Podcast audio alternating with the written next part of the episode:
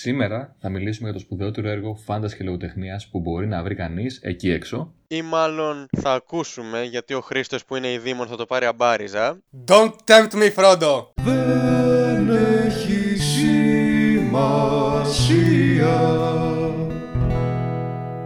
Είναι 2001, κοντά στο καλοκαίρι, εκεί λίγο πριν τα 10 μας χρόνια. Πηγαίνω στο Χρήστο, όπου έχοντας τη συνήθεια να μιλάμε για το τι διαβάζουμε και να ανταλλάσσουμε βιβλία, μου δίνει να διαβάσω κάτι το οποίο έμελε να μας αλλάξει τη ζωή τι, και το πώς αντιλαμβανόμαστε τη λογοτεχνία και το φάνταση. Τι ήταν αυτό; Ήταν απλά το καλύτερο βιβλίο όλων των εποχών. Ο Άρχοντα των Δαχτυλιδιών του Τόλκιν. Γιατί αλλιώς αντιλαμβάνεσαι τα πράγματα μετά τον Άρχοντα και αλλιώς πριν. Τελείως διαφορετικά η αλήθεια είναι. Ένα θέμα που θέλαμε να ζητήσουμε πάρα πολύ καιρό και το οποίο μας καίει. Εγώ σίγουρα. Ο Θοδωρής δεν ξέρω πόσο. Θεωρώ ότι τώρα θα συζητήσουμε ξεκάθαρα. Δηλαδή θα, βάλουμε το, θα ξαμολύσουμε το Χρήστο και θα μιλάει μέχρι να βγούμε από την καραντίνα. Εντάξει, θα του βάλω χρονικό όριο, ρε παιδί μου, γιατί ο Τόλκιν γενικότερα που θα είναι το σημερινό μας θέμα. Το βάζω σαν τίτλο γιατί δεν θα μιλήσουμε για ένα συγκεκριμένο έργο, θα μιλήσουμε για το σύνολο του έργου του. Μπορεί να τραβήξει για, πά, για, ένα, για ένα ολόκληρο season, ξέρω εγώ, αυτά τα, αυτά τα επεισόδια. Οπότε θα σου βάλω. Για ένα... πολλέ, πολλέ, πολλούς μήνες. Ε, ναι. Θα σου βάλω ένα χρονικό πλαίσιο εκεί πέρα αυστηρό. Πόσο, θα, πόσο έχω, πόσο έχω, να ξέρω πόσο γρήγορα να μιλάω. 20 λεπτά θα μιλήσεις. 20 λεπτά, με σκοτώνεις, δεν έχω οξυγόνο. Δεν μπορώ να απνεύσω, μα λέγα. Εντάξει, σου λέω 20 λεπτά για, για να γιατί άμα σου πω 30 θα γίνουν μια ώρα. Οπότε ας πω 20 και βλέπουμε, και βλέπουμε πώς θα σου λύσει. Αυτή η επιθυμία μας προέκυψε με αφορμή την ταινία Tolkien του 2019. Την έχετε δει, μεταξύ, δεν, δεν θυμάμαι. Γιατί την είδα χθες εγώ και μιας και είδα για την ταινία, είπα μας ε, ήρθε η ώρα επιτέλους να συζητήσουμε για τον Tolkien. Ε, αλλά δεν θυμάμαι αν την έχετε δει. Δεν θυμάμαι, μου είχες πει ότι την είχες κατεβάσει. Εγώ δεν την έχω δει. Εγώ δεν την έχω δει γιατί πήγα χθες να την νοικιάσω. Αλλά αφού λες ότι την είδες και εσύ χθες, προφανώς είχες πάρει το μοναδικό αντίγραφο. Είχα πάρει το ένα, ναι. Και του είχα πει να φέρει δύο-τρία. Προφανώς ε, είτε με έγραψε είτε πέσαμε όλοι πάνω στον Τόλκιν εκείνη τη μέρα και ο Βιόγκλαμπ. Πέσαμε στην περίπτωση, δηλαδή πήγαμε να το δούμε και δύο την ίδια μέρα. Το δες μόνο εσύ, δεν πειράζει, εντάξει. Ε, είναι και λίγο απίθαρχος αυτός ο βιντεοκλαμπιστής μου, ρε γάμο το. Ενώ είναι δημιουργικό πνεύμα. Δεν ξέρω, δεν, δεν υπακούει, δεν συμμορφώνεται στις προσταγές της ομάδας. Έχει μια δικιά του γραμμή. Δεν πειράζει, μου αρκεί που έχουμε σένα εδώ για να μας τα πεις όλα. Θα είναι σαν έτσι, να την έτσι. έχω δει την ταινία. Στην τελική, ούτως ή άλλως, η ταινία δεν, δεν μας νοιάζει τόσο πολύ να τη σχολιάσουμε αυτή καθ' αυτή, καθώς ήταν η αφορμή για να μιλήσουμε για το όλο θέμα. Δεν είναι και κάτι βασικά. Δεν με χάλασε. Ωραία ταινία είναι, ενδιαφέρουσα. Με κράτησε δηλαδή από τη μία. Αλλά δεν είναι και κάτι. Δηλαδή θέλω να πω ότι είτε δεν ξέρεις καθόλου από Tolkien, οπότε δεν θα σε μάθει και πολλά για τον Tolkien. Θα σου δείξει μια πτυχή της ζωής του, της νεανικής ηλικίας του Tolkien συγκεκριμένα, σαν παιδί πολύ γρήγορα και μετά κυρίως σαν φοιτητής στην Οξφόρδη και λίγο στα χαρακόμματα του Πρώτου Παγκοσμίου Πολέμου. Αυτό είναι στην ουσία, δεν έχει άλλο, δεν έχει την παραπέρα ζωή του, mm-hmm. την, ε, δεν έχει την καθ' αυτό δημιουργική περίοδο του Τόλκιν, έχει κυρίως την νεότητα του Τόλκιν. Με άξονα η φοιτητική του ζωή και τον πόλεμο. Είτε λοιπόν δεν θα ξέρεις, οπότε δεν θα μάθεις και πολλά, είτε θα ξέρεις Tolkien και θα τα ξέρεις όλα αυτά που θα σου δείξει. Τώρα, όπως και να έχει, εντάξει, δεν δε με χάλασε. Καλή ταινία, είχε κάποια πράγματα τα οποία ήταν ωραία. Επικεντρώνεται σε ένα πολύ ωραίο ζήτημα, για παράδειγμα, αυτό της γλώσσας. Όπως ξέρετε, ο Tolkien έφτιαχνε δικές του γλώσσες. Ε, το θέμα είναι ότι ο Tolkien ξεκίνησε γράφοντας τις γλώσσες. Δεν έφτιαξε πρώτα τον κόσμο όπως κάνουν όλοι στο world building σήμερα, ας πούμε, που πας να, να φτιάξεις ένα fantasy κόσμο ή έναν science fiction κόσμο και λες: OK, θα φτιάξω χάρτες, θα φτιάξω λαούς, θα φτιάξω εκείνο και τ' άλλο, θα φτιάξω και γλώσσες για να μιλάνε. Και φτιάχνεις την κορυφή του παγόβουνου, ας πούμε, ναι, και έχεις μια ψευδογλώσσα. Μα, μα στην ουσία η, η μέση εκεί προέκυψε επειδή ήθελε ζωντανούς οργανισμούς να μιλάνε την κουβένια. Έτσι δεν Δηλαδή τη γλώσσα Ακριβώς. που δημιούργησε. Στην ουσία έτσι δεν Ακριβώς. ξεκίνησε η ιστορία του να χτίζει αυτόν τον κόσμο. Κάποια στιγμή ο Τόλκιν είχε την ιδέα ότι βασικά όπως έφτιαχνε τις γλώσσες του, την πρώτη του γλώσσα, ας πούμε, αυτή που κατέληξε να την κάνει την Κουένια τελικά, την αρχαία γλώσσα των Όλντορ, των ξωτικών, ε, είχε τη σύλληψη ότι δεν, δεν, είχε φτάσει να σημείο ένα τέρμα, δεν μπορούσε να προχωρήσει παραπέρα, κάτι, κάπου κολούσε και συνειδητοποίησε ότι αυτό το οποίο του έλειπε ήταν ένας λαός να μιλάει τη γλώσσα. Μια γλώσσα λέει δεν μπορεί να υφίσταται χωρίς μια ιστορία της γλώσσας. Χωρίς δηλαδή έναν λαό να τη μιλάει.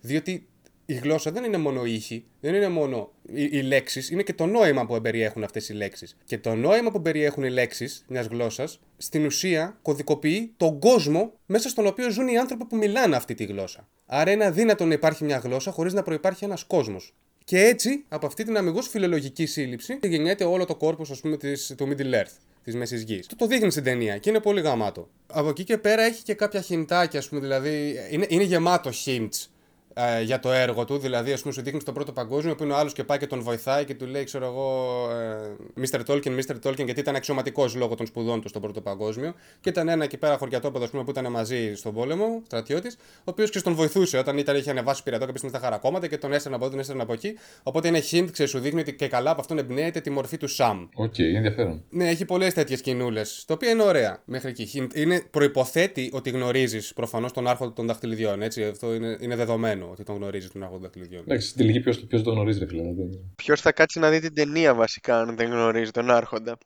Ε, ναι, αυτό. Αλλά γενικά νομίζω ότι πλέον όλοι έχουν μια ιδέα για το τι εστί άρχοντας των δαχτυλιδιών. Ακόμα και αυτοί οι λίγοι παράξενοι τύποι ξέρω εγώ, που δεν τον έχουν δει. Γι' αυτό και εγώ θα έλεγα να μην επικεντρωθούμε τόσο πολύ στον Άρχοντα με την έννοια της τριλογίας και το Hobbit, όσο στα παράπλευρα έργα του, που είναι και αυτά που, να το πω, οι μάζες, η πλειοψηφία, ρε παιδί μου, δεν ε, έχει μεγάλη εξοικείωση και τα οποία έρχονται σιγά σιγά στο Τη προσκήνιο. μυθολογία του Tolkien. Ακριβώς. ναι. Όπως είναι το Silmarillion, όπως είναι οι ατέλειωτε ιστορίες, όπως είναι τα παιδιά του Ούριν, όπως είναι. Όπως είναι όλο το. Ε, αναφέρω τρία για να το πιάσει από κάπου όπως με ποια σειρά σε βολεύει. Τα βασικά, τα βασικότερα είναι αυτά, ναι. Θα σου πω, ε, ο Tolkien στην ουσία δεν έχει γράψει μεμονωμένα πράγματα. Όλο αυτό είναι ένα και ένα ενιαίο πράγμα. Είναι ένα σώμα μύθων, το οποίο το επεξεργαζόταν σε ολόκληρη τη ζωή του. Μετά θάνατον δεν κυκλοφόρησε αυτό από τον γιο του όταν επιμελήθηκε. Στην πληκτικότητα πλειοψηφία, ναι. Και το Silmarillion ακόμα κυκλοφόρησε μετά θάνατον. Ε, με επιμέλεια του γιού του, του Christopher Tolkien, ο οποίος αργότερα επιμελήθηκε την πλειοψηφία του ανέκδοτου υλικού του πατέρα του και ο οποίος πέθανε τώρα πρόσφατα. Πότε πέθανε, ας πούμε, Θεός χωρέστο. Ναι, ναι, πριν λίγο, πριν κάποιο, νομίζω ένα εξάμεινο περίπου. Ε, Κάπου εκεί, ναι, πλήρης ημερών βέβαια. Και το οποίο Silmarillion εντάξει είχε μείνει νομίζω και μητελές. Ναι, έγινε κα- κάποια κομμάτια τα οποία τα συμπλήρωσε ο Κρίστοφερ βασισμένος σε σημειώσεις του πατέρα του. Απλά το Silmarillion είναι στην πραγματικότητα μια περίληψη. Αυτό θα σου πω, θα στα πάω με τη σειρά. Ο Tolkien κάποια στιγμή ξεκίνησε να δημιουργεί κάποιες γλώσσες για από τρέλα. Έτσι, γιατί ε, ήταν η, η τρέλα το αυτή. Του άρεσε να, να, να φτιάχνει γλώσσες, ας πούμε. Κάποια στιγμή οδηγείται στη σύλληψη ότι δεν μπορεί να υπάρχει μια γλώσσα χωρίς ιστορία, χωρίς ένα λαό να τη μιλάει. Και όντως, ε, η, η πρώτη του, από όσο γνωρίζω, η πρώτη του απόπειρα να γράψει ιστορία η πρώτη ιστορία δηλαδή της μέσης γης που έχουμε είναι το Fall of Gondolin, η ιστορία της πτώσης της Gondolin. Που είναι, είναι η πρώτη ιστορία που έγραψε της μέσης γης. Υποτίθεται ότι διαδραματίζεται χιλιάδες χρόνια πριν τον Άρχοντα των Δαχτυλιδιών. Και την έγραψε, πόσο ξέρω, στην περίοδο που ανάρωνε από ένα τραύμα του στον πόλεμο. Άρα εν μέσω πρώτου παγκοσμίου πολέμου. Ήταν δηλαδή πιτσυρικά όταν το έγραψε αυτό. Οπότε καταλαβαίνεις ότι είχε ξεκινήσει να δουλεύει τη μυθολογία του από πάρα πολύ παλιά. Και δεν την ξεκίνησε από τον Άρχοντα για να, γρά... να τη γράψει μετά σαν prequel. Ξεκίνησε να δημιουργεί τη μυθολογία. Από το μηδέν. Καθαρό world building στην ουσία. Ναι, ξεκίνησε να κάνει world building ε, α, για το world building. ξεκίνησε ναι, πρώτα ναι. να κάνει βασικά language invention, όπως το λέμε εμείς σήμερα, και μετά world building πάνω σε αυτό και μετά ξεκίνησε να γράφει λογοτεχνία πάνω σε αυτό, αφού μετά από πολλές δεκαετίες. Στην πραγματικότητα δεν γίνεται να λειτουργήσει κι αλλιώς. Δηλαδή, αν δεν κάνεις. Ε, αν δεν χτίσεις τον κόσμο σου το μηδέν με αυτόνομες ιστορίες εκεί μέσα και να, να είναι αυτές στην ουσία που θα, τον, που θα, θα είναι τα θεμέλια για να χτιστεί, δεν μπορείς να, το, να προκύψει κάτι πραγματικά μεγάλο μέσα στον κόσμο σου γιατί θα φανεί, φε- θα φανεί ψεύτικο, δεν θα φανεί ρε παιδί μου. Ε, θα σου πω, θα σου πω, υπάρχει... υπα- Όχι, ενώ δεν θα μπορούσε να βάλει τον Άρχοντα σαν ιστορία. Δεν- Νομίζω ότι δεν θα προέκυπτε ποτέ αν δεν είναι- το ξεκίναγε να το δημιουργήσει κυριολεκτικά από τα θεμέλια. Και όταν λέω θεμέλια, εννοώ τη Ο γλώσσα. Άρχοντας συγκεκριμένα με τίποτα, με τίποτα, ναι. Ο Άρχοντας καταρχάς φημίζεται για το γεγονός του ότι δεν έχει broken references. Broken reference, ε, ξέρεις, reference, η, η αναφορά, ας πούμε. Το broken reference είναι αυτό που θα το λέγαμε στα ελληνικά, δεν, δεν ξέρω αν υπάρχει όρος. Θα το λέγαμε, ας πούμε, σαν κενή αναφορά κατά κάποιο τρόπο. Είναι όταν υποτίθεται ότι ε, γράφεις εσύ μια ιστορία fantasy, έχεις φτιάξει μια χώρα τάδε και προχωράνε, ας πούμε, τώρα οι δύο χαρακτήρες, ας πούμε, σε ένα ε, λιβάδι και του λέει Α, αυτό το βουνό, ας πούμε, είναι το βουνό, ξέρω εγώ, Μπαράμπαρ. Ξέρω εγώ, σου λέω ένα στην τύχη έτσι. Και εκεί, ε, ξέρω εγώ, γεννήθηκε ο ήρωας ε, Γκαρούρ. Ξέρω εγώ, λέμε τώρα έτσι, mm-hmm. τι ό,τι να είναι. Ναι, ναι. Και αυτός τώρα ο συγγραφέας την ώρα που τα γράφει αυτά δεν έχει ιδέα ποιοι είναι, απλά σου πετάει ονόματα στην τύχη για να φανεί ότι υπάρχει lore από πίσω. Αυτό ονομάζεται broken reference. Στον Tolkien, στον Άρχοντα Δαχτυλιδιών, ενώ υπάρχουν χιλιάδες references, είναι δηλαδή τόσο πυκνά τα references που λες Χριστέ μου, αυτός τώρα διαβάζω ας πούμε ταξιδιωτικό οδηγό, δεν διαβάζω ας πούμε λογοτεχνία. Ε, έχουν όλα υπόσταση. Δεν, ναι, έχουν όλα εκτός από ένα. Είναι ένα το μεγάλο ας πούμε broken reference του Tolkien, το οποίο βέβαια αργότερα του έφτιαξε η ιστορία. Είναι οι γάτες της ε, βασίλισσας ε, Μπερούθιελ. Οκ. Ε, λέει αυτές λέει, βλέπουν πιο πολλά λέει, και από τις the, the Cats of Queen ε, Beruthiel. Το οποίο αργότερα έβγαλε την ιστορία ο Tolkien. Δεν, δεν το είχε γραμμένο ακόμα αυτό. Πιθανόν βέβαια να έχει και την ιδέα στο κεφάλι του ίδιο. Οπότε δεν ξέρουμε καν αν είναι όντως broken reference. Και ναι, αυτή είναι, η μόνη, είναι το μόνο broken reference, αν είναι broken reference, το οποίο μπαλώθηκε κιόλας και μάλιστα ωραία. Το οποίο υπάρχει. Το, ε, άσχετα που μπαλώθηκε και εκ των υστέρων, το οποίο βρίσκεται στον έργο δαχτυλιδιών. Το μόνο. Όλα τα υπόλοιπα τα έχει γραμμένα από πριν αναλυτικότατα. Και όταν σου κάνει τα references, στην πραγματικότητα κάνει περίληψη. Γι' αυτό και το Silmarillion είναι μια πολύ μεγάλη περίληψη στην πραγματικότητα. Στην αρχή, όταν ξεκίνησε να συγκεντρώνει πολλούς μύθους, όταν είχε γράψει το Fall of Gondolin, όταν έγραψε και άλλα και άλλα και άλλα και άρχισε να συγκεντρώνει κάποιους μύθους, άρχιζε να γράφει ένα μεγάλο χρονικό το οποίο το έλεγε το Sketch of the Mythology. Που ήταν, ας πούμε, το.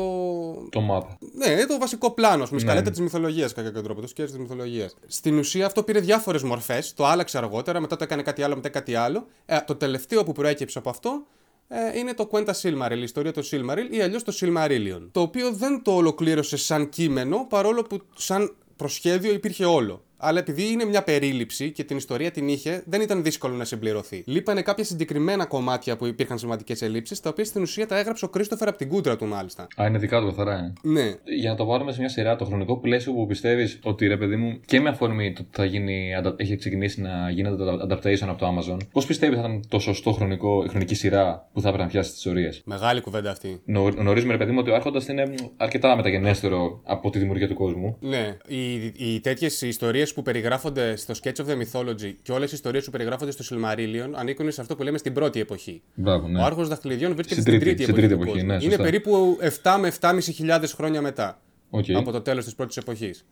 7.500 χρόνια μετά το τέλος της πρώτη της πρώτης εποχής. Ναι, είναι πολύς καιρός. Ναι. Το θέμα είναι πώς θα μπορούσε να γίνεται, παιδί μου, χωρίς να μπουκώσει υπερβολικά. Δηλαδή, ποιες θα ήταν η σωστή σειρά των ιστοριών που θα έπρεπε να πάρει, ώστε να δώσει το σωστό στίγμα ο- για να, φτάσει, να, είναι, να έχει ένα, μια χρονική ροή καλή. Να βγάλεις όλο, όλο τον Άρχοντα; Δεν μπορεί να το βγάλεις όλο, όλο. Να, βγάλεις, Ό, όλο το τη μέση γη εννοείς. να, να καλύψεις, παιδί μου, μια μεγάλη χρονική περίοδο με, χρονο, με χρονική σειρά σωστή και να δώσεις ένα, μια με ωραία συνοπτική εικόνα, αλλά προφανώς χωρίς να, χρειαστεί, να χρειάζονται 10 season για κάθε εποχή. Θα χρειάζονται πολλά season, αλλά δεν θα είναι για κάθε εποχή. Αλλά δεν μπορώ να σου το πω αυτό. Τώρα θέλει μια όντως δημιουργική πρόταση εκεί. Και θα πρέπει να είναι κάποιος και τολμηρός και ένα στούντιο να είναι και πολύ τολμηρό και φιλόδοξο για να το δεχτεί. Και θα πρέπει να έχεις ανθρώπους οι οποίοι έναν καλύτερα ή, λι- ή δύο, λίγους αν πάση περιπτώσει, που να έχουν όραμα και αγάπη γι' αυτό. Αφενός να σεβαστούν πολύ το τολκινικό έργο, αφετέρου να μην φοβηθούν και να το πειράξουν λίγο, γιατί δεν γίνεται να το κάνεις όλο αυτό το πράγμα. Θα πρέπει να το χωρίσεις σε σεζόν. Χοντρικά, ξέρω εγώ, τι να σου πω τώρα. Πολύ, πολύ, πολύ μπακαλίστικα μπορώ να σου πω ότι θα έπρεπε να το χωρίσεις σε κάποιες σεζόν και να πεις, ξέρω εγώ, η πρώτη σεζόν θα, θα, θα μιλήσουμε για το Silmarillion, ας πούμε, για την, εποχή της, για την πρώτη εποχή. Και για τις, και για τις τέσσερις ιστορίες ή για μία συγκεκριμένη, ξέρω εγώ. θα έχεις, ας πούμε, ένα επεισόδιο στο οποίο σύντομα κατά κάποιο τρόπο θα υπάρχει η κοσμογονία και αυτά. Αυτά πιθανόν να μην τα δώσεις καν από το πρώτο επεισόδιο. Μπορείς, ας πούμε, να χωρίσεις. Μα αυτά, ρε παιδί μου, αφιερώνει πολύ χρόνο στο βιβλίο, αλλά στην πραγματικότητα σε, σε κάτι τηλεοπτικό μπορεί να το βάλεις πολύ εύκολα, χωρίς να πιάσει τόσο μεγάλο όγκο. Ναι, ναι, μπορείς να το βάλεις σαν ιστορία. Ξέρεις να την αφηγείται κάποιος σε κάποιον άλλον τη γέννηση του κόσμου Ναι, και ναι. να το πεις όλο σε πέντε λεπτά. ας πούμε, Ακριβώς, σαν ακριβώς. flashback Δηλαδή, ή σαν σε, κάτι. σε ένα επεισόδιο μπορεί να βγει, άμα το κάνεις σωστά. Δεν είναι ότι θα σου φάει μια ολόκληρη σεζόν όπως είναι στο Η βιβλίο. ιστορία του κόσμου για μένα θα πρέπει να, να τη βάλεις σε ένα, γα- σαν ένα γαμάτο στυλάκι ε, σε 5-10 λεπτά το πολύ. Και αν μπορείς να το κάνεις και illustrated ή κάπως περίεργα, ας πούμε, ξέρεις κάπως έτσι το φαντάζομαι εγώ. Illustrated, ε, πες το ε, an- animation. Πώς είναι, ρε φίλε, στο Harry Potter, στο Harry Potter στο 7 που είναι το, το Deathly Hallows, η ιστορία του Deathly Hallows που είναι όλο καρτούν. Ναι. Που για μένα είναι και η καλύτερη σκηνή της ταινίας, ας πούμε. Ε, Κάπως έτσι το φανταζόμουν σε λιγότερο καρικατουρέ, λιγότερο dark, γιατί αυτό θέλει να το κάνει και λίγο dark, λίγο spooky, με μια τελείως διαφορετική αισθητική βέβαια. Δεν ξέρω πια. Θα ήταν στο χέρι του δημιουργού αυτό. Κάπως έτσι να αποδοθεί σε ένα σύντομο διάστημα 5 με 10 λεπτών η δημιουργία του κόσμου από τον Ηλούβαταρ, τον Θεό, τον ένα, ξέρω εγώ, η- η δημιουργία των Αϊνούρ, η μουσική των Αϊνούρ, όλη, η μεγα- όλη η γένεση της μέσης γης. Ο πρώτος πόλεμος των Θεών, η πρώτη φυλάκιση του, του Μέλκορ, που αργότερα μετονομάζεται σε Μόργκοθ και ούτω καθεξής. Αυτά θα πρέπει κάπως να, να υποθούν γρήγορα και να επικεντρωθείς μετά στην ουσία στην ιστορία των Νόλντορ, όπου είναι μία από τις τρεις βασικές φυλές των Έλνταρ, των ξωτικών, ας πούμε. Ένας από τους άρχοντες των Νόλντορ, ο Φέανορ, είχε κατασκευάσει τρία ε, διαμάντια, τρία- τρία πετράδια, τρία gems, τα Silmaril. Και κάποια στιγμή ο Μόργκοθ από την απληστία του τα κλέβει. Ο Μόργκοθ να πούμε εδώ πέρα ότι είναι ο- στην ουσία Ο πρώτος Dark Lord. το, το boss του Σάρων, κατά κάποιο τρόπο, ρε παιδί μου, για όποιον δεν γνωρίζει την ιστορία του Σιλμαρίλια. Ναι, ναι, ο Σάουρον ήταν υποτακτικός του Μόργκοθ. Δεν ήταν καν, υπο- δεν ήταν καν ας πούμε, να πεις ε, υπαρχηγός του ή κάτι Όχι, όχι, τέτοιο. όχι, υποτακτικός. Ήταν σημαντικός αξιωματούχος του, αλλά δεν ήταν ούτε στρατηγός ούτε τίποτα. Στην πραγματικότητα ήταν ένα, πα- την παραμεθόριο τον είχε βάλει να φυλάει, ένα σύταν. Ο Μόργκοθ ήταν θεός πρώτα απ' όλα. Ο Σάρων δεν ήταν ακριβώς θεός. Ήταν... Υπάρχουν δύο, δύο βαθμίδες θεών. Η πρώτη είναι η Βάλαρ, που είναι η υψηλή θεή, και μετά είναι η Μάιαρ, οι οποίοι είναι κάτι σαν άγγελοι, να το πούμε και Ακριβώς, έτσι. ναι, ο ναι, Γκάνταλφ, ναι. για παράδειγμα, και ο Σάουρμαν και όλοι οι μάγοι είναι Μάιαρ. Ο, ο Σάουρον το ίδιο. Η Balrog είναι Μάιαρ επίσης. Είναι θεότητες. minor deities που τα λέμε. Είναι ελάσσονες θεότητες. Σαν άγγελοι, νομίζω ότι το είπε σωστά. Όπως ακριβώς όπως ακριβώς είναι η βαθμίδα, ρε παιδί μου. Ναι, σαν άγγελοι κατά το χριστιανικό πρότυπο, κατά την αρχαιοελληνική διάκριση ήταν θεοί και δαίμονες που λέμε. Θα ήταν οι δαίμονες οι Μάιαρ. Και υπάρχει πολύ περισσότερος εμφύλιος εντός εισαγωγικών εμφύλιος στην πρώτη εποχή, στην ιστορία του Σιλμαρίλιον, από ό,τι θα δεις αργότερα στον Άρχοντα, που στην ουσία όλοι οι καλοί είναι ενωμένοι και τις παίζουν με τα όρκ του Σάουρον. Αυτό είναι αλήθεια, ναι. Είναι δηλαδή, ναι, είναι πιο περίπλοκη η ιστορία στην αρχή και είναι και πιο τραγική σε πολλά σημεία. Εν τω μεταξύ, η απορία δικιά μου είναι πώς πιστεύεις ότι θα το, θα το πιάσει το Amazon. Καταρχάς, εγώ δεν ξέρω καθόλου πώς, πάει- τι έχουν δηλώσει, πώς θα πάει και θα γίνει, δεν ξέρω καθόλου. Θα ξεκινήσει την ιστορία από τη δεύτερη Ναι. εποχή, όχι από την πρώτη. Η δεύτερη εποχή είναι τελείως άλλο πράγμα. Μπορεί να το κάνει αυτό. στην Δεν θα, πραγματικότητα. ναι, γιατί ξέρουν ε, στην ουσία αυτό που δηλώσαν είναι ότι δεν θέλουν να το πιάσουν από scratch. Γιατί το φοβούνται ότι θα ανοίξει πάρα πολύ και ότι δεν θα μπορέσουν να περάσουν το αυτό που θέλουν και να χαωθεί πάρα πολύ γρήγορα. Οπότε προ- θα ξεκινήσουν από τη δεύτερη, που πιστεύουν ότι είναι πιο ελεγχόμενο, και θα τα ανοίξουν μετά προς τα πίσω. Α το δούμε. Καλή δουλειά να γίνει, ρε φίλε. Εγώ αυτό λέω πάντα. Καλή δουλειά Εγώ να αυτό γίνει. θέλω. Θέλω μία πρόβλεψη από σένα κατά πόσο θα μείνουν ευχαριστημένοι οι σκληροπυρηνικοί fans. Όπως Σκληροπυρηνικοί εσύ. fans ποτέ δεν μένουν ευχαριστημένοι. Είμαστε στριφνοί και μονόχρονοι και πάντα θέλουμε να γκρινιάζουμε γιατί τα ξέρουμε όλα. Οπότε τι να λέμε τώρα. Κατάλαβες, δηλαδή δεν υπάρχει περίπτωση να μην γκρινιάξω. Είναι σαν, σαν τα Marvel fanboys που λέγαμε την προηγούμενη, φο- στο προηγούμενο επεισόδιο. Σαν το, σαν το fandom, ρε παιδί μου, αυτό το κακό. Γι' αυτό δηλαδή. Ήμουν τυχερός και εσύ το ίδιο πιστεύω, γιατί μαζί τον διαβάσαμε τον Άρχοντα. Ε, στην πέμπτη δημοτικού, πότε ήταν που το είχαμε. Τότε πρωτοπιάσαμε το Tolkien να διαβάσουμε; Κάπου εκεί, κάπου εκεί. Που ναι. είχε βγει η πρώτη ταινία. Δηλαδή, εγώ πρώτα, επει- λόγω του ότι ήμουν μικρός, πρώτα είχε βγει. πρω- Πρώτα είδα την πρώτη ταινία. Με, τρελάθηκα, συγκλονίστηκα. Λέει, τι είδα τώρα, τι ήταν αυτό που λέει, γίνεται αυτό το πράγμα; Και πήγα και πήρα κατευθείαν το βιβλίο. Ήταν ακριβώς, ήταν ακριβώς το εκείνη, εκείνη την εποχή, το 2003 νομίζω, το 2002. Όχι, το 2001, μαλακίες πλέον. Το 2001 ήταν. Το ένα, το ένα. Ναι, ναι, ναι. Το ένα το είδαμε, ναι. Και δηλαδή ήμουν τυχερός από την άποψη ότι είδα την ταινία και μετά διάβασα το βιβλίο, την πρώτη ταινία τουλάχιστον. Οπότε η ταινία για μένα δεν έχασε τη μαγεία της. Δεν ήμουν αυτός που έλεγα Α, πώς το καταστρέψανε και πώς το έκανε. Δεν το είχα ήδη χτίσει στο κεφάλι μου. Και απ' την άλλη μου τυχερός γιατί τα υπόλοιπα βιβλία, το δεύτερο και το τρίτο, τα διάβασα προτού δω την ταινία. Τις αντίστοιχες ταινίες, τη δεύτερη και την τρίτη. Οπότε έχω και τις δύο εμπειρίες ταυτόχρονα. Ναι, ναι, ναι. Είδα πρώτα την ταινία και διάβασα πρώτα και τα βιβλία. Ταυτόχρονα. Είναι ξέρεις, λίγο κατά. Είναι Stranding τώρα αυτό. Οπότε ναι, από αυτή την άποψη ήμασταν λίγο κολόφαρδοι που το πιάσαμε εκεί πέρα σε αυτή την περίοδο. Βέβαια μετά τα έλειωσε έτσι. Μέσα σε ένα χρόνο είχα διαβάσει Elmarillion, Hobbit, τα πάντα, ας πούμε, το είχα λιώσει. Και ανάθαμε και αν κατάλαβα και τίποτα. Θυμάμαι μάλιστα ότι είχαμε κάνει και έναν άτυπο διαγωνισμό. Τι είχαμε κάνει τότε. Τι... Αυτό ρε φίλε, αυτό ότι είχαμε ξεκινήσει να, τα, να κάνουμε μια τυπικότερα για το ποιος θα τα διαβάσει πιο γρήγορα τον Άρχοντα και θυμάμαι σαν τώρα να προσπαθώ να εξηγήσω αυτή την αρχή αυτές τις πρώτες 120 σελίδες που μιλάει για την ιστορία των Hobbit και Ναι. να έχω φρικάρει να δω τι σκατά κάνουμε. Δηλαδή να σου αναλύει τι πίπε Ναι, στο, ναι, ναι. των Hobbit και το χώρο του Γεροτούκ και τα φύλλα που καπνίζανε για να- και να λες Μαλάκα, τι διαβάζω. Δηλαδή, πώς θα τελειώσει αυτό. Που, δηλαδή, γιατί να πιέσω τόσο πολύ; Το ότι τα, τα φύλλα που καπνίζανε καταλαβαίνεις ότι είναι κάτι αντίστοιχο μπάφου, έτσι. Ναι, ρε, Ο προφανώς. τύπο είχε βάλει ας πούμε, τα Hobbit να, να την πίνουν, αβέρτα, ας πούμε. Είναι τρομερό αυτό το πράγμα. Και σου είχε αφιερώσει ολόκληρη την εισαγωγή του Άρχοντα Κλειδιών στο πώς την πίνανε τα Hobbit. Είναι, και το έκανε αυτό το 50, ρε φίλε. Ο πιο συντηρητικός, ας πούμε, καθολικός φιλόλογος, ας πούμε.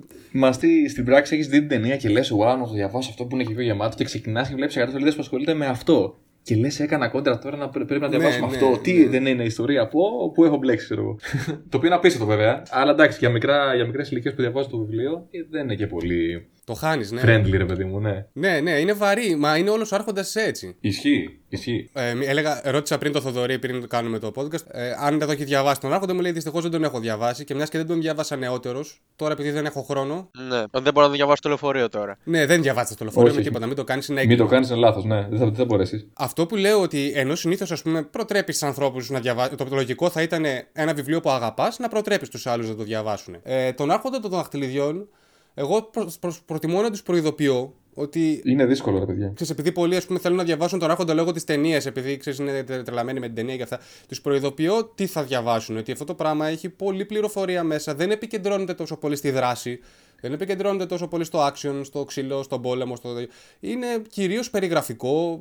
Δηλαδή θα μπορεί να σου φάει ένα κεφάλαιο ολόκληρο να σου περιγράφει ας πούμε, την ιστορία γη- πίσω από τα ερήπια ας πούμε, του Άμον Σόλ, ξέρω εγώ, και μετά να σου βγάλει μια μάχη επικότατη που στην ταινία κρατάει ένα τέταρτο ας πούμε, και σου σηκώνεται η τρίχα, να στη βγάλει σε μια παράγραφο, ας πούμε. Ή αυτό που έλεγες τώρα εσύ, να σου φάει μια ολόκληρη εισαγωγή στο, στο χόρτο των, των Hobbit. Και ξέρω μετά, εγώ. και μετά να σου φάει το μισό βιβλίο, σαν να σου εξηγεί τη γεωγραφία του Σάιρ και το πώς είναι χτισμένο τι και ποιος μένει πού και να σου αφηγηθεί 100 χρόνια ιστορίας Ναι, ναι, πριν ναι, ναι, ναι. ξεκινήσει καν η συντροφιά να υπάρξει σαν ιδέα. Οπότε αυτό Ναι, ναι, ναι. ναι. θέλει υ- υπερβολικά μεγάλη υπομονή. Εγώ αυτό που, που συνιστώ σε όποιον δεν έχει διαβάσει τον Αυτό Άρχοντα θέλει Μικρός, μεράκι. Θέλει να το αγαπάς. Αν δεν Ακριβώς. το αγαπάς αυτό το πράγμα, δεν το διαβα... θέλει να το αγαπάς. Και το κυριότερο από όλα είναι να ξέρεις ότι όταν ξεκινάς, ρε παιδί μου, να, δια- να μπλέξεις αυτόν τον κόσμο, απ' τη μία για μένα είναι καλύτερο που δεν το διάβασε μικρός, γιατί εγώ θα το θυμάμαι σαν τώρα ότι ήταν δύσκολο και σε χαώνει πάρα πολύ εύκολα. Δηλαδή, όταν θυμάμαι, ειδικά διάβασα το Silmarillion, που μετά έμαθα ότι όλα αυτά που διαβάζουμε εμείς που τα διαβάζαμε τον Άρχοντα πρώτα, μετά το Hobbit, μετά το Silmarillion, δεν, είναι, δεν έχουν χρονολογική σειρά. Ναι, και εγώ με αυτή τη σειρά. Ναι. Εκεί πέρα χαώνεσαι. Οπότε όταν το κάνεις μεγάλος, είναι πολύ πιο εύκολο να το διαχειριστείς, ρε παιδί μου, σαν μόγκο και σαν μέγεθος. Παρά με το πρώτο βιβλίο που διάβασες, ξέρω εγώ, τέτοιου μεγέθους και τόσο μικρός. Οπότε, α, κατά μία έννοια, ίσως είναι καλύτερο να το διαβάσεις μεγαλύτερος. Και εγώ ακριβώς έτσι το σκεφτόμουν παλιά, γι' αυτό και δεν το διάβασα μικρός. Αλλά τώρα δεν έχω το χρόνο. Δεν ξέρω κατά πόσο θα μπορέσω να ξεκλέψω χρόνο για να το διαβάσω και να το ευχαριστηθώ. Με Αυτό. μεράκι δηλαδή. Δεν έχει νόημα να το πάρεις απλά για να το ξεπετάξεις μέσα σε ένα λεωφορείο σε ένα μήνα όσο σου πάρει. Και για να λες ότι έχεις διαβάσει Tolkien. Ο Άρχοντας είναι, πρα... είναι πραγματεία, ρε φίλε. Δηλαδή είναι, είναι σπουδή. Πρέπει να κάτσει να το, να το αφαιρέσει χρόνο, σαν να είναι μελέτη για, τη- για το μεταπτυχιακό, σου, να το πω έτσι. Είναι κάτι που θέλει ώρες. Για να επανέλθω στην ερώτηση που σου έκανα προηγουμένως, δηλαδή μια πρόβλεψη για το αν θα είναι καλό το adaptation του Amazon. ναι. Θέλω να σε ρωτήσω, τι προτιμάς; Θα προτιμούσες ένα αποτέλεσμα καταπληκτικό. ε, Ένα αποτέλεσμα όχι καταπληκτικό, με συγχωρείς. Θα προτιμούσες ένα αποτέλεσμα μέτριο μόνο και μόνο για να γίνει γνωστό στο ευρύτερο κοινό το έργο του Tolkien ή θα προτιμούσες να μην βγει καθόλου από το να μην είναι τέλειο; Το δεύτερο πάντα, διότι ο Tolkien η αλήθεια είναι ότι δεν έχει ανάγκη. Πρώτον, ο Tolkien δεν έχει ανάγκη πλέον να γίνει γνωστό στο ευρύτερο Προφανώς κοινό. δεν έχει ανάγκη ο Tolkien. Το λέω με, με την έννοια να γίνει το έργο του Tolkien. Το έργο αν του, ο άμα δεν κόσμος γίνει έχει σωστά, ανάγκη. πώς θα γίνει γνωστό; Θα γίνει γνωστή μια λανθασμένη μορφή του έργου του. Ναι, δεν σου λέω να γίνει χάλια, σου λέω να σου αφήσει μια πικρία ότι είχαν πολύ περισσότερο Μα να έχω δώσουν. παράδειγμα σε αυτό, το Hobbit. Το- Εγώ είμαι, το Hobbit δεν μου άρεσε καθόλου. Προφανώς έτσι δεν μπορείς να έχεις, ας πούμε, τον Άρχοντα Δαχτυλιδιών τρει-τρει ώρε ταινίες βασισμένες σε τρία τεράστιους, τρεις τεράστιους τόμους και το Hobbit τρει-τρει ώρε ταινίες βασισμένο σε μια νουβέλα. Ας πούμε. Δεν γίνεται. Δεν γίνεται, παιδιά. Δεν μπορεί οι άλλοι τα, στα Ναι, 70s. αυτό ήταν λίγο έγκλημα. Ναι, ισχύει. στα 70s να μου το έχουν βγάλει σε μια μισή ώρα, ούτε σε καρτούν και να είναι όλο το Hobbit μέσα και εσύ να μου το κάνεις σε 9 με 10 ώρες, ας πούμε, τέτοιο. Και σαν να μην έφτανε αυτό, έχει πατήσει απίστευτα πολύ πάνω στο καρτούν το 70s. Όλα έχουν πατήσει. Και ο Άρχοντας έχει παρατήσει. Καλά, ο Άρχοντας έχει τη, φημισμέ... τη φημισμένη σκηνή με το άλογο που πετάγεται μέσα, το... μέσα από το δάσος, που την έχουν βάλει και στην ταινία που είναι καρμπών, δεν είναι; Στην αρχή που του κυνηγάνε οι. Πάρα πολλές σκηνές που είναι καρμπόν. Άμα το κάτσεις και το δεις, η σκηνή με τον Νάσγκουλ, η σκηνή όταν ανασταίνεται ο Γκάνταλφ, ε, όταν ξαναγυρνάει στου άλλου. Είναι ε, πάρα πολλές. Έχουν βασιστεί σε πάρα πολλά πράγματα εκεί. Ε, και καλώς σου, είναι πολύ ωραία έτσι όπως το κάνανε. Άρα είσαι τόσο παρτάκιας που προτιμάς να μην γευτεί ο κόσμος έστω μία ιδέα του έργου του Tolkien. Θα σου πω.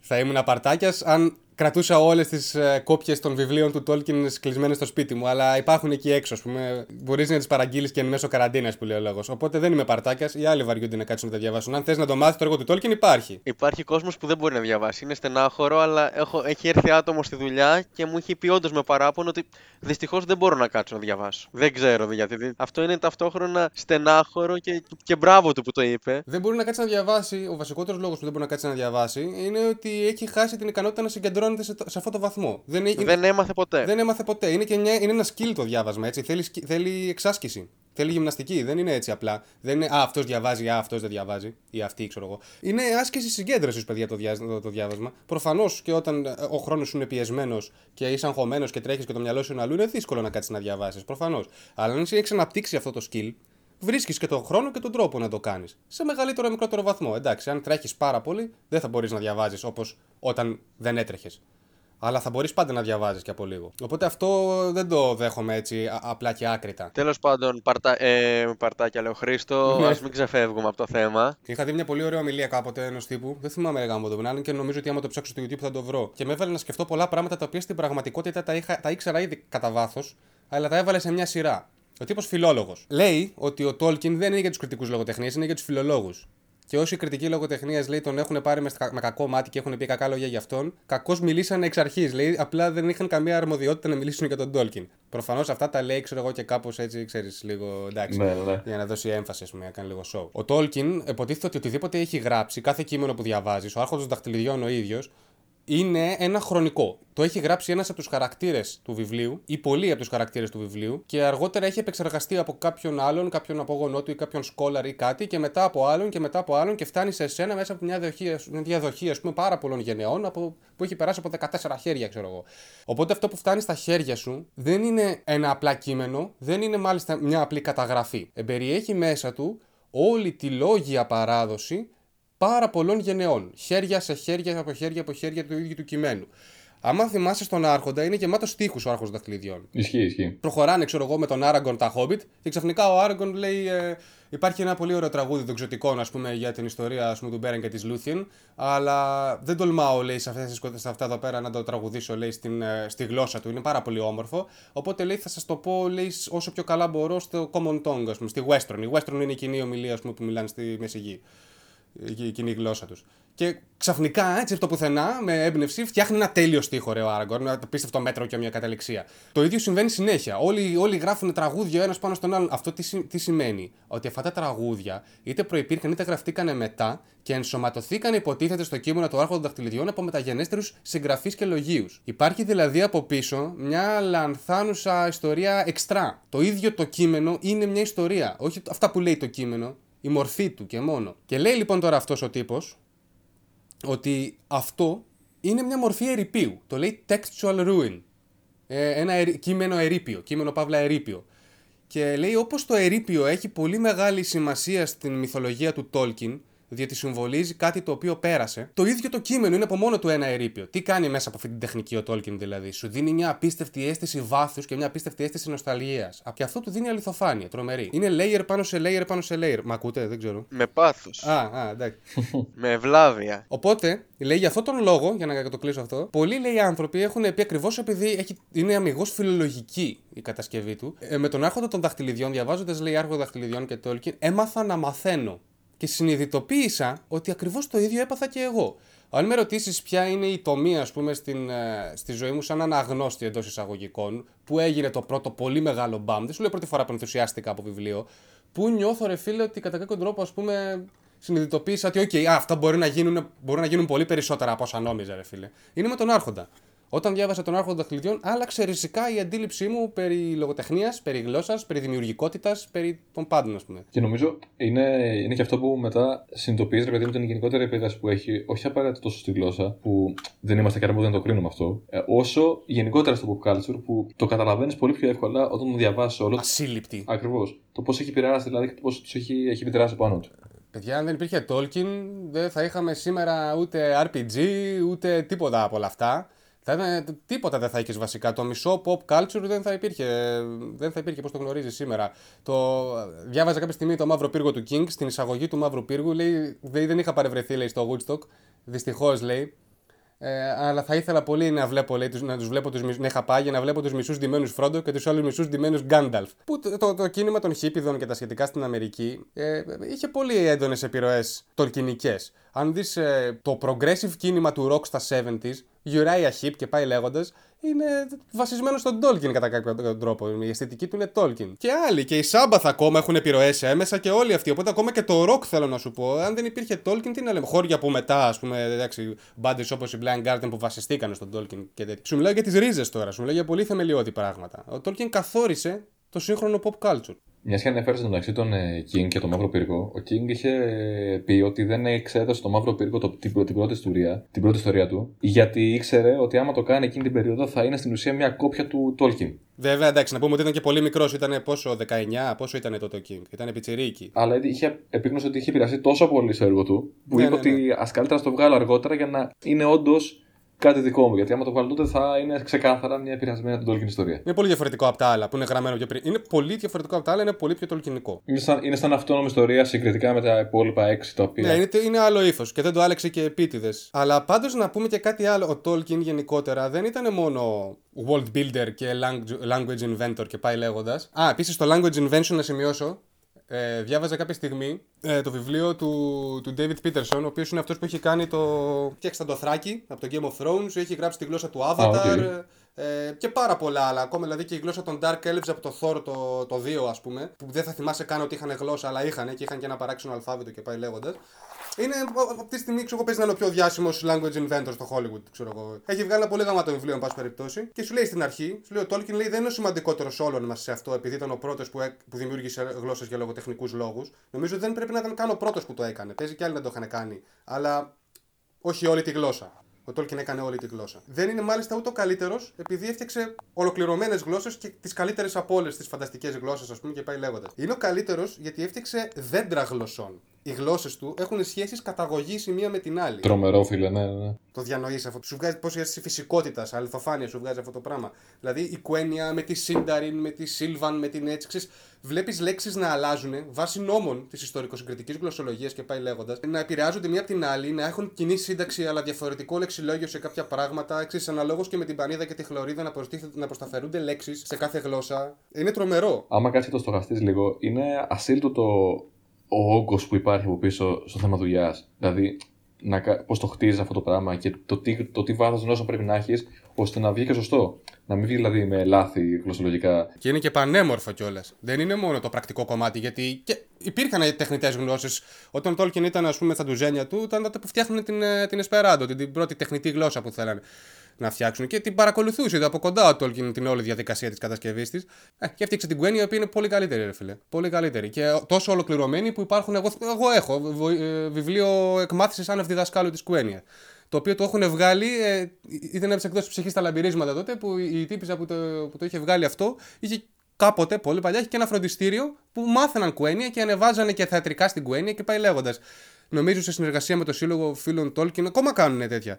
Καλά, έχει σκληροπυρηνικούς φαν και στην Ελλάδα. Υπάρχει ο Σύλλογος Φίλων Τόλκιν, δεν είναι πολύ, λίγοι είναι. Γενικά το φανταστικό, ειδικά στη χώρα μας, φυτοζωή. Ναι, αλλά έχει παρουσία και έχει και πολλά χρόνια παρουσία. Δηλαδή δεν είναι ότι είναι ένας ενεργός σύνδεσμος που Ο, ο υπάρχει. Τόλκιν μεταφρασμένος είναι από τα 80s. Είναι από τα 80s, από, την- από τον Κέδρο Άρχοντα Δαχτυλιδιών με τις μεταφράσεις Ευγενία Χατζηθανάση-Κόλλια. Τρομερές μεταφράσεις. Να είναι καλά η γυναίκα, ακόμα μας δίνει. Ακόμα έδωσε τώρα που μετέφρασε το, το Μπέρεν και το Λούθιεν. Μάλλον θα βγάλει, έχει βγάλει, θα βγάλει νομίζω, δεν μπορεί να το έχει βγάλει ακόμα, το, το Fall of Gondolin, το τελευταίο που είχε βγάλει ο Κρίστοφερ. Τον Τόλκιν βέβαια τον έχω διαβάσει 500.000 φορές, γιατί όντως με μία ανάγνωση δεν γίνεται και όντως τότε που το διαβάσαμε εμείς πιτσιρίκια ούτε καν. Ούτε καν, μα λέγα. Αυτό θέλει πολλαπλές. Δηλαδή το Silmarillion. Και ε, επίσης είναι άλλο, άλλο βιβλίο στα αγγλικά, άλλο βιβλίο στα ελληνικά. Δηλαδή στην ελληνική του γλώσσα είναι Ναι, ρε ποιήση. φίλε, ναι. Ενώ λατρεύω τις μεταφράσεις της κόλλια, τις λατρεύω, είναι πάρα πολύ καλή. Έχει κάνει τρομερή δουλειά γιατί έχει κάνει και ένα ωραίο πάντρεμα με την, ε, νεοελλη- με την αισθητική της ελληνικής γλώσσας και με το μέτρο, στην ποιήση, με το ύφος, το λογοτεχνικό. Είναι πολύ ωραίο αυτό που κάνει, αλλά δεν είναι το ίδιο πράγμα. Στον Tolkien βλέπεις το original πράγμα, είναι τρομερό. Δηλαδή, εγώ το Silmarillion όταν το είχα διαβάσει έκτη δημοτικού δεν είχα καταλάβει τίποτα στην πραγματικότητα. Νομίζω ότι το διάβασα απλά και μόνο για να πω ότι το είχα διαβάσει. Όταν το ξαναδιάβασα κάποια στιγμή στο γυμνάσιο, έπαθα πλάκα. Λέω εντάξει, τι είναι αυτό, αυτό είναι υπέροχο. Τώρα το καταλαβαίνω. Και όταν το ξαναδιάβασα αργότερα στα αγγλικά, ε, συνειδητοποίησα ότι δεν είχα διαβάσει το Silmarillion. Ναι, ναι, ναι. Είμαι σίγουρος ότι άμα το ξαναπιάσω τώρα, πολλές φορές τυχαίνει και πιάνω και διαβάζω προσπασματικά ένα κεφάλαιο έτσι γιατί μου τη βάρεσα. Πάντα βρίσκω καινούργια πράγματα. Και από τον Άρχοντα. Νομίζω ότι είναι καλή ευκαιρία όταν, όταν να διαβάσω το δωρή με το καλό και να κάνουμε ένα επεισόδιο ακριβώς πάνω στο Silmarillion. Λίγο πιο στοχευμένο, λίγο πιο μαζεμένο, ρε παιδί μου, από, το- από τώρα που μιλάμε σε Ναι, γενικότερο. τώρα είναι γενική εισαγωγή ποιες είναι οι βασικές συνεισφορές του Tolkien. Ας πούμε. Ο Tolkien, να το πω και αυτό, γιατί δεν μπορώ να μην το πω, είναι το πιο γαμάτο από όλα, να ξέρεις ότι παρόλο που ήταν φιλόλογος Ολκής, ας πούμε, δεν γούσταρε καθόλου Σέξπιρ. Άγγελο βέβαια φιλόλογος και δεν γούσταρε Σέξπιρ. Απίστευτο. Καθόλου, ασκούσε πολύ μεγάλη κριτική σε αυτό. Έλεγε τα παιδιά δεν πρέπει να διδάσκονται Σέξπιρ στην Αγγλία. Ε, τουλάχιστον όχι μόνο Σέξπιρ, αλλά αυτός έλεγε και καθόλου. Υπερβο- Δηλαδή είχε φτάσει στο, στο άλλο άκρο. Και το δεν το έκανε αυτό από κάποιο προοδευτική ε, έτσι, αίσθηση. Το έκανε από συντηρητισμό στην πραγματικότητα. Ήθελε τα παιδιά να διδάσκονται Τσόσερ, ο οποίος είναι παμπάλαιος, πολύ παλαιότερος του Σέξπιρ. Ε, εν πάση περιπτώσει, δεν γούσταρε καθόλου συγκεκριμένα το Macbeth. Δεν το πήγαινε μία αυτό. Το θεωρούσε βλακεία και μισή. Θεωρούσε ότι ο Σέξπιρ είναι, είναι, θεωρούσε ότι είναι γεμάτο τρύπες. Έχει δύο σημεία λοιπόν το Macbeth, τα οποία ο Tolkien συγκεκριμένα αυτά τα δύο τα θεωρούσε fail. Όταν ο Macbeth παίρνει την εξουσία με τη βία και σκοτώνει, ας πούμε, τον βασιλιά της Σκωτίας και γίνεται αυτός βασιλιάς της Σκωτίας, παίρνει ένα χρησμό από τις μάγισσες και του λένε ότι δεν θα πέσεις, δεν θα χάσεις την εξουσία σου και τη ζωή σου μέχρι ένα δάσος να κινηθεί εναντίον σου. Και επίσης δεν θα πεθάνεις από χέρι άντρα γεννημένο από γυναίκα. Ε, you will not die by the hand of a man born of woman. Τα οποία τι μας θυμίζουν, το lore. Η, η απάντηση που δίνει ο Σέξπιρ μέσα από αυτό είναι ότι πρώτον, κάποια στιγμή όταν στασιάζουν εναντίον του και εξεγείρονται ε, εναντίον του Μακμπεθ, κάποιοι στρατιώτες για να επιτεθούν στο κάστρο του ντύνονται με κορμούς και φύλλα σαν να είναι δέντρα, ας πούμε, και πηγαίνουν λίγο-λίγο στα κλεφτά μέχρι να μπουν στο κάστρο του. Οπότε αυτό είναι η, η λύση για το χρησμό του δάσους, ότι το δάσος κινείται εναντίον του. Όσον αφορά το ζήτημα του άντρα που δεν είναι γεννημένος από γυναίκα, είναι ο Μακντάφ, ο οποίος την ώρα που τον σκοτώνει, του αποκαλύπτει ότι, εν πάση περιπτώσει, τον, γεν- τον βγάλανε μέσα από την κοιλιά της μάνας του, γιατί αυτή είχε πεθάνει, ας πούμε, στη γέννα, και τον βγάλανε με κεσαρική κατά κάποιο τρόπο, οπότε στην ουσία δεν γεννήθηκε από γυναίκα. Το οποίο ο Τόλκιν το θεωρούσε φτηνή λύση. Τίποτα, λέει την βλακία είναι αυτό τώρα που μας έβαλε. Σιγά.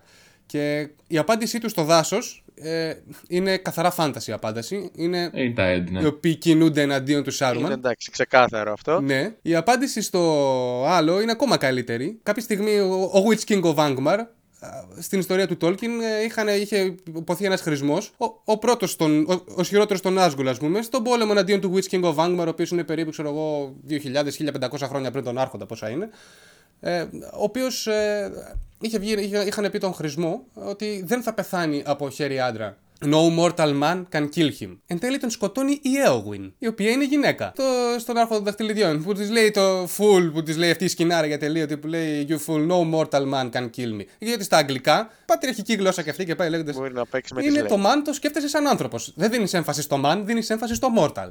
No mortal man can kill me. I'm no man, του λέει η Eowyn και τον σκοτώνει. Εκεί πέρα είναι λίγο Tolkien Shakespeare 1-0. Χωρίς να θέλω να κάνω κάποιο παραπάνω σχόλιο για το τι είναι ο Shakespeare, ας πούμε, και για ποιο λόγο ο Tolkien έχει αυτό το κόλλημα. Όχι, όχι, όχι, δεν θα, δεν θα πούμε εκεί. Δεν θα πούμε Ναι, εκεί. αν είναι δυνατόν, προφανέστατα δεν λέω κάτι τέτοιο, έτσι μην τρελαθούμε. Αλλά δες το όμως και αυτό. Θεωρείτε ότι είναι καλύτερο κάποιος να ξεκινήσει από τον Άρχοντα και να επεκταθεί στο επόμενο σύμπαν για να έχει καλύτερη εικόνα, όχι τι θα ευχαριστηθεί περισσότερο; Ο Άρχοντας σου δίνει την αίσθηση του βάθους. Γιατί όλα, συμβα... έχουν... όλα τα σπουδαία έχουν συμβεί σε ένα παλιό ξεχασμένο ωραίο παρελθόν. Αυτή την αίσθηση δεν θα την πάρεις από τα άλλα κείμενα. Ε, οπότε, ο Άρχοντας, καλό είναι για μένα όντως να ξεκινάς από εκεί για να βιώσεις την αίσθηση της ιστορίας του Τόλκιν. Και μετά να επιστρέψεις και τα υπόλοιπα να τα δεις σαν ιστορία. Εγώ νομίζω ότι είναι πιο σωστό να ξεκινήσει από το Hobbit, γιατί είναι πολύ Α, πιο Το Hobbit ακόμα καλύτερα, εντάξει, ναι. ομαλή μετάβαση στον κόσμο αυτόν και στο τι θα βιώσεις. Γιατί ο Άρχοντας είναι σκληρός στην αρχή, ειδικά στην ε, συντροφιά. Μπορεί να, τον χα... να, να σε χάσει στις πρώτες 100 σελίδες. Το Hobbit, ναι, ναι, εδώ, το Hobbit είναι καλύτερο, ναι. Το Hobbit είναι πιο βατό, ώστε να μπεις στον κόσμο για να καταλάβεις ακριβώς τι γίνεται. Και να μπεις μετά στον Άρχοντα, ξέροντας ακριβώς που μπαίνεις. Αυτό. Εντάξει, εγώ είμαι ικανοποιημένος. Με αφήσατε να πω. ε, Νιώθω λες και ήμουνα σε διάλεξη στο πανεπιστήμιο. Μου είχε λείψει αυτή η αίσθηση. Πρόσεξε, και του είπα στην αρχή 20 λεπτά. Σκέψου να του λέει μια ώρα. Έκανες το λάθος να του πεις ας πούμε 20 λεπτά, γιατί ξέρω ότι θα τραβήξεις παραπάνω. Ναι, ναι, δεν δεν έπρεπε έπρεπε, να του δεν έπρεπε. αποκαλύψεις τη σκέψη σου, γιατί λέει εντάξει, εδώ είμαστε. Όχι, μα του το είπα για να ξέρει ότι θα κόψω. Δηλαδή είναι. Το βάζω, ρε παιδί μου, έμεσα του πει πράγμα. Δηλαδή έχει Όχι. καλύπτοντα, ρε παιδί μου, ένα σεβαστό εύρος του μύθου του Tolkien. Νομίζω ήρθε η ώρα για να, να, να βάλω μια τελεία, μια άνω τελεία. Επειδή έτσι κι αλλιώς ο Χρήστος, αν τον αφήσεις, θα μιλάει για αιώνες. Με τον Tolkien είναι Θεωρώ μπορεί να ότι σταματήσει δεν ποτέ, υπάρχει ας πούμε. τρόπο να κάνουμε ένα όμορφο κλείσιμο. Πρέπει να κοπεί έτσι απότομα. Πρέπει να κοπεί απότομα γιατί the road goes ever on and on. Από μένα. Και από μένα. Ε, και από μένα. Άντε, για. Γεια. Bye.